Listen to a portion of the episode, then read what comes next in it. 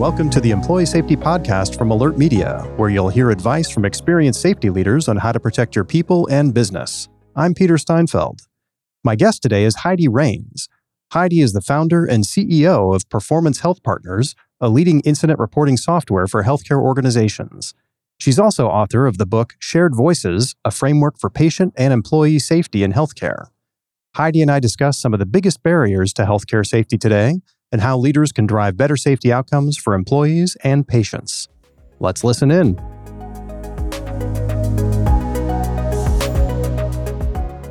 Hello, Heidi. Thank you so much for taking the time to speak today. It's great to be here, Peter. Thanks for having me. Well, let's go ahead and jump into it. So, what are the biggest problems facing the healthcare industry right now, and how do they impact employee safety? The healthcare industry is currently grappling with a significant staffing shortage, which that has a direct impact on employee safety. Some statistics for you approximately one in five healthcare workers have left the profession since the pandemic began, and about 90% of nurses are considering leaving the profession in the near future.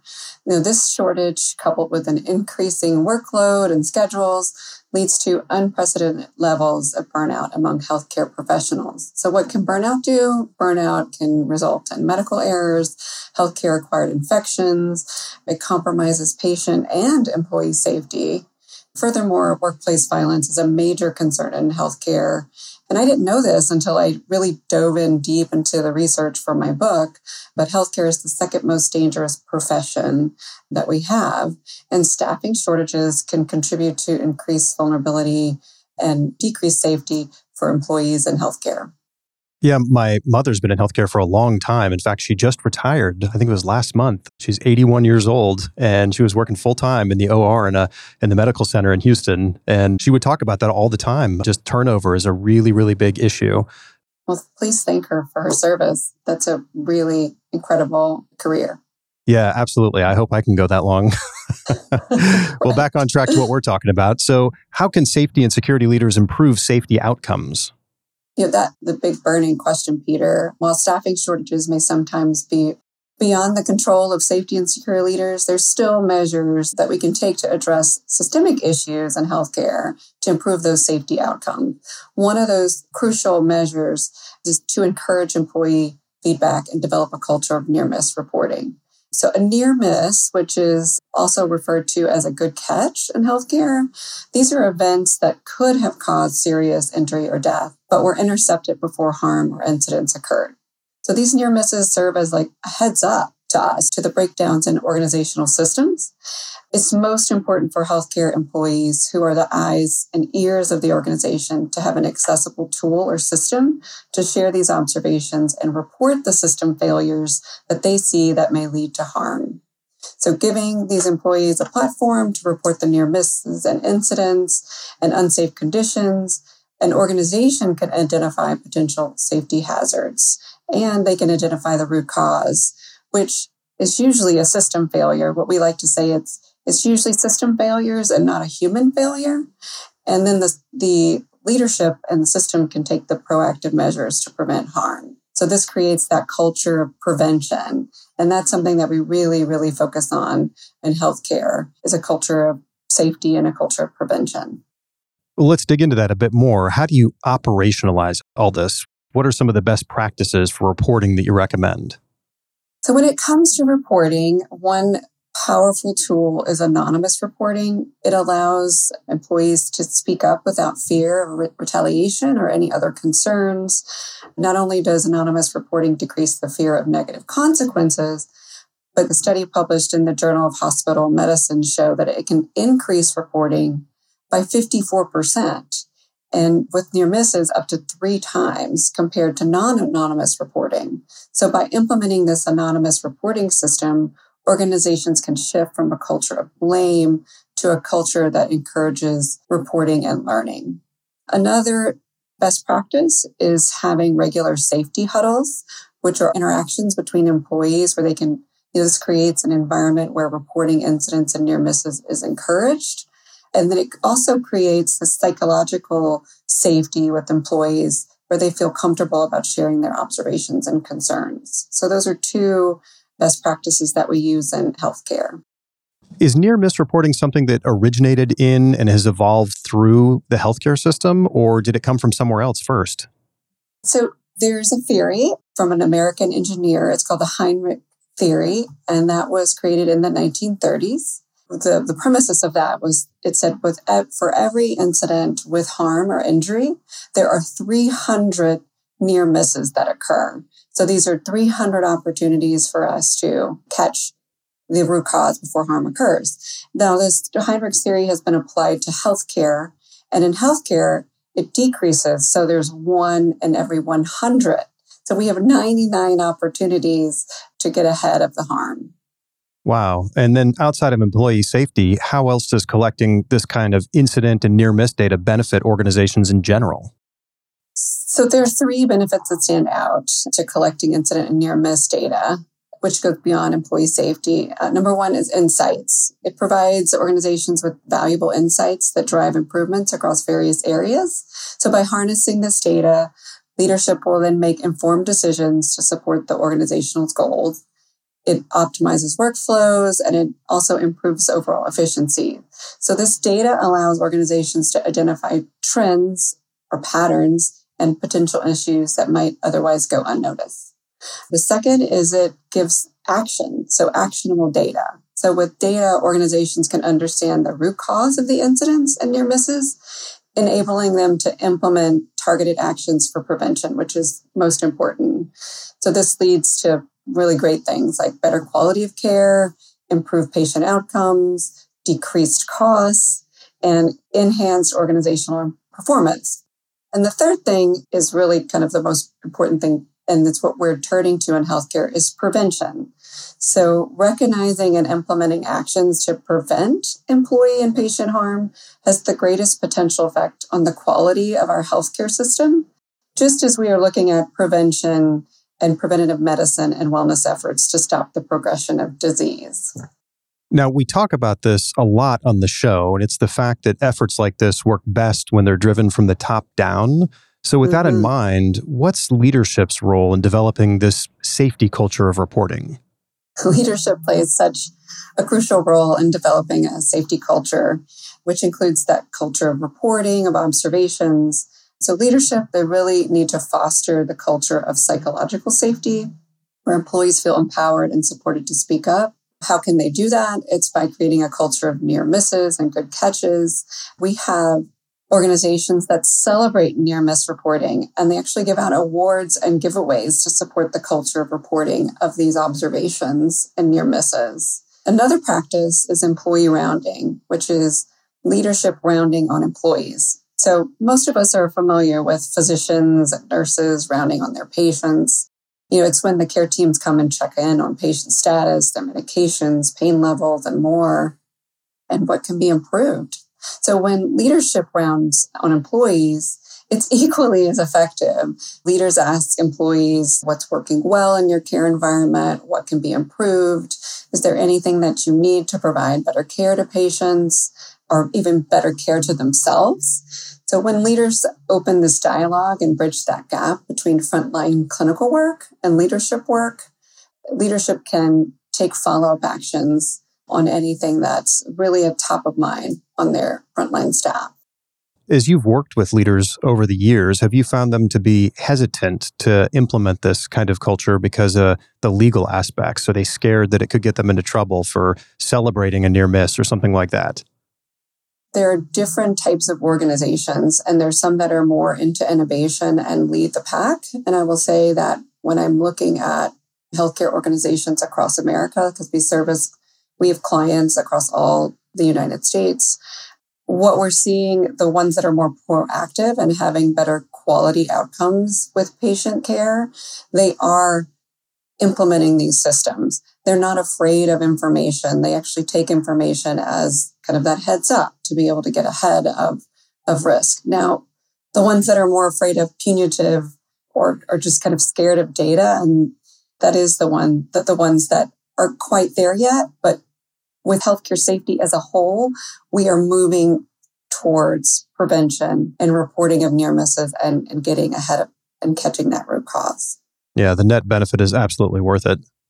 You know, as we're speaking here, this also reminds me of another thing that the healthcare industry adopted from the aviation industry, and that's checklists. I know you think about your pilot before you take off, they're walking around, going through a checklist, checking the engine, checking this, checking that. And I know it was probably about maybe 25, 30 years ago, the healthcare industry started to do that as well, and it really improved outcomes. Is this kind of similar to that? It is. It, and we have other programming as well. It all fits into that patient safety program and employee safety program. And you have the reporting piece, and then you also have the proactive checklist and rounding part of this program. Now, how does this culture of near miss reporting impact healthcare employees directly? Yeah, so we talked about Heinrich's theory, so how that's most important and how he calculated that there are approximately 300 near misses. There's also 300 latent risks created for unsafe conditions. So we have lots of opportunity here. So to kind of circle back to your question, how does a culture of near miss reporting impact safety? Well, one, when employees feel encouraged and supported to report incidents and near misses, it creates that sense of engagement in the care environment and an empowerment to direct the care they're providing. So when healthcare professionals are actively involved, then they feel a greater sense of purpose and fulfillment in their work all of us enter the profession to help heal and serve. And so when we're given tools to be able to do that better, provide better care to our patients, to ourselves, then we operate as our best selves. The second thing is this in turn leads to increased employee satisfaction. We hear a lot about that in all industries, higher levels of engagement and improved retention rates. So, for example, according to the advisory board, it cuts employee turnover in healthcare in half from 21.5% to 8.8%. Wow. So there's, yes, that's incredible. So given this information and tools, when it's presented to healthcare leaders, we see the light bulb go off, just like I saw with you, and it makes it's a no brainer to implement these programs. So, as we know, employee engagement is strongly correlated to employee safety, and it correlates to a safer work environment. Yeah, we see this with safety across like all sorts of industries and different practices that people put into play. It's it's good not only for the employee or your customers or patients, uh, but it's also good for business. It can make you more profitable. It can reduce turnover. All those things. So, in, in spending a little time, money, and effort investing in safety can really pay huge exponential dividends. And now is the time, according to a Harvard School of Public Health survey, there's 64% of employees that are not fully engaged in healthcare. And this is really healthcare leadership's work is to support care teams that ultimately provide care to patients. What are some of the other best practices that improve safety outcomes for healthcare organizations? So we covered near miss reporting and employee rounding. Another best practice is safety huddles. These are a powerful practice that can significantly improve safety outcomes. So safety huddles provide an opportunity for this is when multidisciplinary teams come together. They discuss safety concerns, observations, and they collaborate on solutions. This is when like the frontline care workers, they come together. They're the eyes and ears of every healthcare organization. And when they personally discuss the day-to-day safety challenges, we're able to get a pulse on the workplace directly and unfiltered and then we gain that deeper understanding of existing concerns. You know, I know for years doctors have gotten together to review surgeries and things like that to see what went right, what went wrong, but it seemed like it was limited to just the doctors and maybe high level admin staff. And it sounds like this is all about involving people across the organization. Right. We're taking those best practices in the clinical physician realm and we're applying it to the whole care team because more and more it's the frontline staff and non-physicians that are delivering the high majority of care to patients. So we're taking that and we're pulling it out into the total care team and, and into leadership. So, not all of our listeners are in the healthcare industry. So, how can safety and security leaders outside the healthcare industry implement what you've shared with us today? You know, Peter, all of us working in high risk industries have a lot in common. So I'm in a professional forum with leaders from other high risk industries, such as construction, energy production, and, and it's a very small forum. So one of the CEOs in this group read my book. And then afterwards, in a meeting, he came up to me and he said, I am so surprised by how much I learned by reading your book. And I'm implementing a near miss program inside my construction company, which is a very large multi state construction company that builds bridges and roads and does a lot with heavy structures. And then, furthermore, he's going to present this program to his captive insurance group to decrease incidents within their industry. So, the principles of near miss reporting, anonymous reporting, and developing a culture of safety are applicable across industries, not just healthcare. And that anonymous reporting systems can be implemented and it encourages that open and honest feedback. And additionally, that regular communication and engagement with employees are crucial for understanding their concerns and taking those actions. So, you know, when we all prioritize safety and we foster a culture of reporting, we implement those protective measures, all of us leaders in high risk industries can improve safety outcomes and create a safer work environment for our most important you know piece of our, our, our companies our, our employees you know, that actually reminds me of a recent episode we had with Mark Jones of Plastipac. He's the EHS director over there, and he shared how their focus on incident reporting has been just a, a game changer for them and how they've recorded in excess of, I think it was like 30,000 near misses per year in their reporting system. And he thinks that's just the greatest thing in the world because it shows how engaged his people are in this really vital process. So that's just a really great point that any organization and any industry can implement this type of framework. So, what's the best way for someone to ease into this if they haven't done it before? I can imagine it would feel overwhelming to someone to start a program like this. You know, uh, I talk about that in in my book, Shared Voices, and and and people start to think about starting a patient safety or a safety program as this huge undertaking. But uh, one of my chapters actually chapter four is about establishing a patient safety committee. And it's really can start with a patient safety committee or an employee safety committee of two. And one of those two needs to be a leader. You need a technology to, I mean, we're in a technological age. So starting off with a technology tool that makes reporting easy. So when we think of easy, we think of one button, one click. We think of reporting in less than two minutes because we're all very busy. We need to get the information in and move on. So we need to make that ease of use really important. So when you're looking for a technology tool, look for ease of use. Is it available on devices? So we're doing things from our phones, tablets, computer terminals. So it needs to be interactive with all of those and then get the information in and have a really robust follow up activity management tool on the back end. So you can start up employee safety program with just two people. And what we've seen is when it starts with two people, it actually grows and it grows and it encompasses more departments, more people from leadership, and it takes root. That's fantastic. Well, Heidi, thanks again for being here today. You've shed some great light on this topic, of which I was largely ignorant. So thank you for that. Thank you, Peter. It was such a pleasure to discuss these safety practices with you. To learn more about Heidi and her work with Performance Health Partners, click the links in the show notes. Tune in next week for more expert advice to help you protect your business and people.